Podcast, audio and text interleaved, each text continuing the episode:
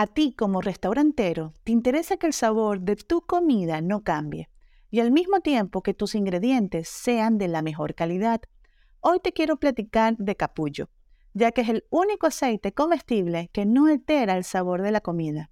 Además, soporta temperaturas muy altas y tiene omega 3 y omega 6, que cuidan la salud de tus comensales.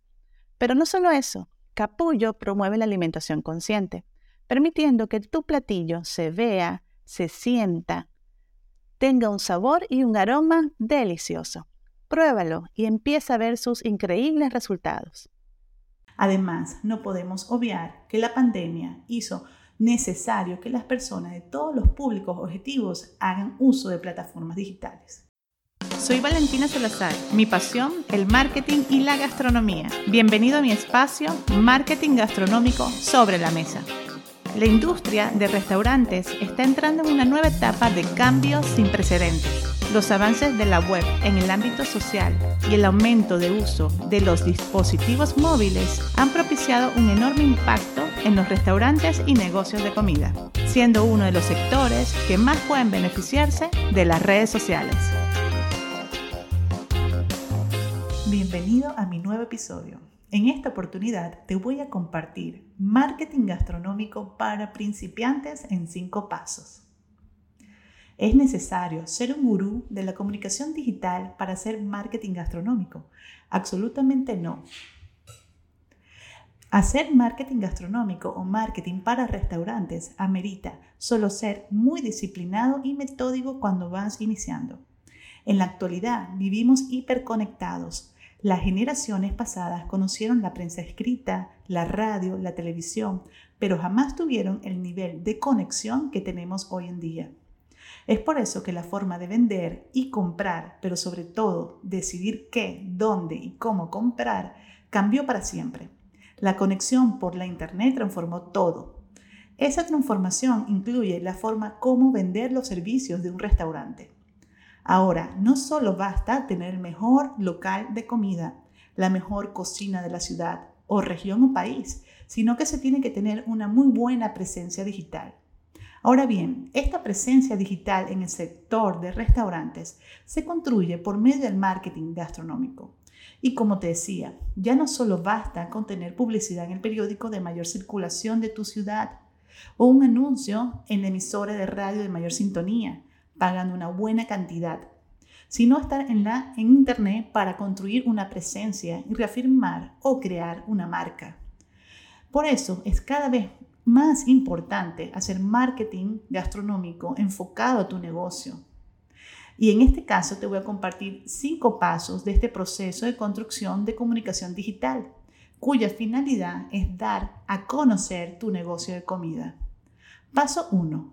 Estudia el mercado de tu restaurante.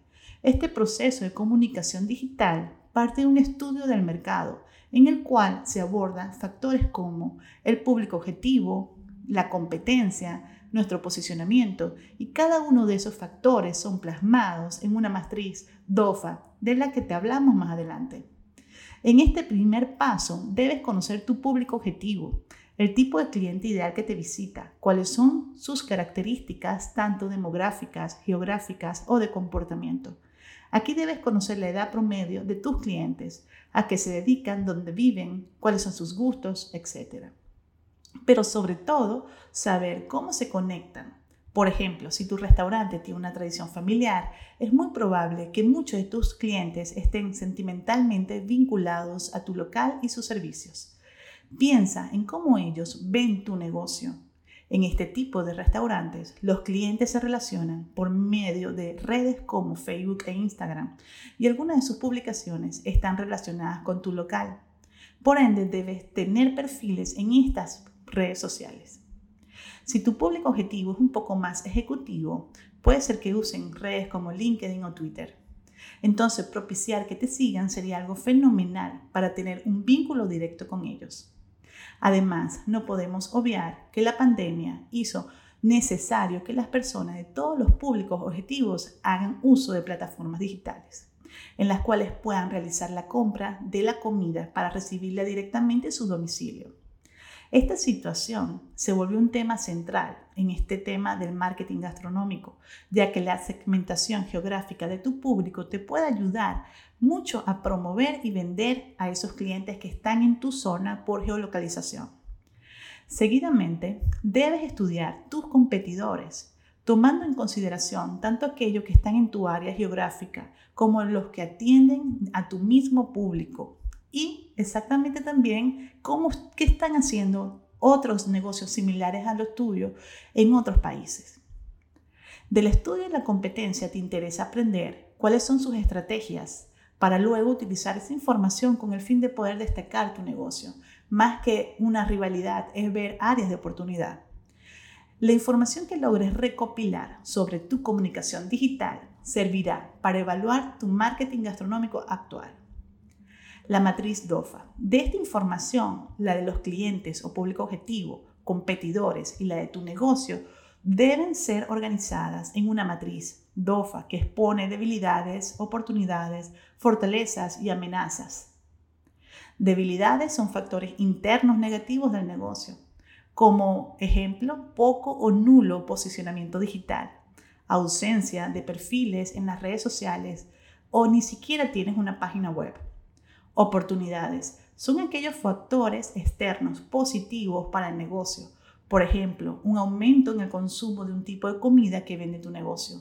Facilidades para el delivery o un cliente con influencia que hizo un buen comentario en tus redes sociales. Fortalezas. Aquí se engloban los factores internos positivos de tu plan de marketing, como por ejemplo tener un grupo de Facebook o un WhatsApp Business con los clientes más destacados de tu negocio. Amenazas. Se trata de las temidas debilidades aumentadas por un factor externo, como por ejemplo un competidor con prácticas desleales, que genera crisis en tu reputación. Paso número 2. Define los objetivos. Una vez que hayas realizado la matriz DOFA, debes reflexionar sobre la información que en ella está plasmada para definir los objetivos.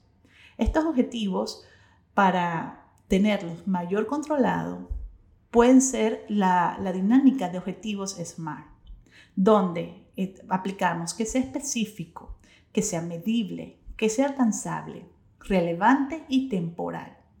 Con este tipo de objetivos, el marketing gastronómico toma una seriedad estratégica. Se trata de establecer la finalidad de las acciones de la comunicación del negocio de forma clara, precisa y contundente. Paso número 3. Determina la estrategia y las tácticas de tu marketing gastronómico. Una vez que hayas definido cuáles son los objetivos, debes determinar qué estrategias y acciones son las más adecuadas. En este paso, debes considerar que una estrategia es una secuencia de tareas o acciones previas pensadas cuyo fin es alcanzar los objetivos propuestos. Aquí la realidad se trabaja como si, como si fuera un proyecto lo que vamos a plasmar Primero los objetivos, luego las acciones. Cuando se trata de marketing gastronómico, debes tener en cuenta que puedes articular la comunicación digital de las actuales plataformas virtuales con medios tradicionales o analógicos. Por ello, no hay límites en el tipo de estrategia que puedas establecer o seleccionar para lograr tus objetivos. Cada una de las acciones, los anuncios de radio, publicidad en revistas, eh, compartir en grupos, por supuesto, la última, la publicidad digital, tiene a su favor el uso de la comunicación disruptiva. El impacto que esto tiene a favor del restaurante, sumado a las estrategias digitales, es mucho más accesible y económica para ti. Como también te he mencionado en diferentes episodios, son muchas las estrategias digitales que se pueden aplicar. Entre algunas de ellas, marketing de contenido, email marketing, marketing de influencia, marketing de referidos, si tenemos un blog, aplicando también el tema de las redes sociales, embudo de venta para WhatsApp Business, en fin, son una infinidad. La realidad todo se tiene que plasmar. Muchas veces queremos hacer un plan de marketing y no lo plasmamos. Entonces yo menciono siempre que nos hagamos estas preguntas. ¿Dónde estamos actualmente? ¿Cuáles son las tendencias actuales? Y necesidades del mercado. ¿Dónde queremos estar en un mes? ¿Cuáles son los factores críticos para lograr el objetivo? ¿Y qué indicadores debo monitorear para determinar si el plan que desarrollo está correcto y va en buen camino.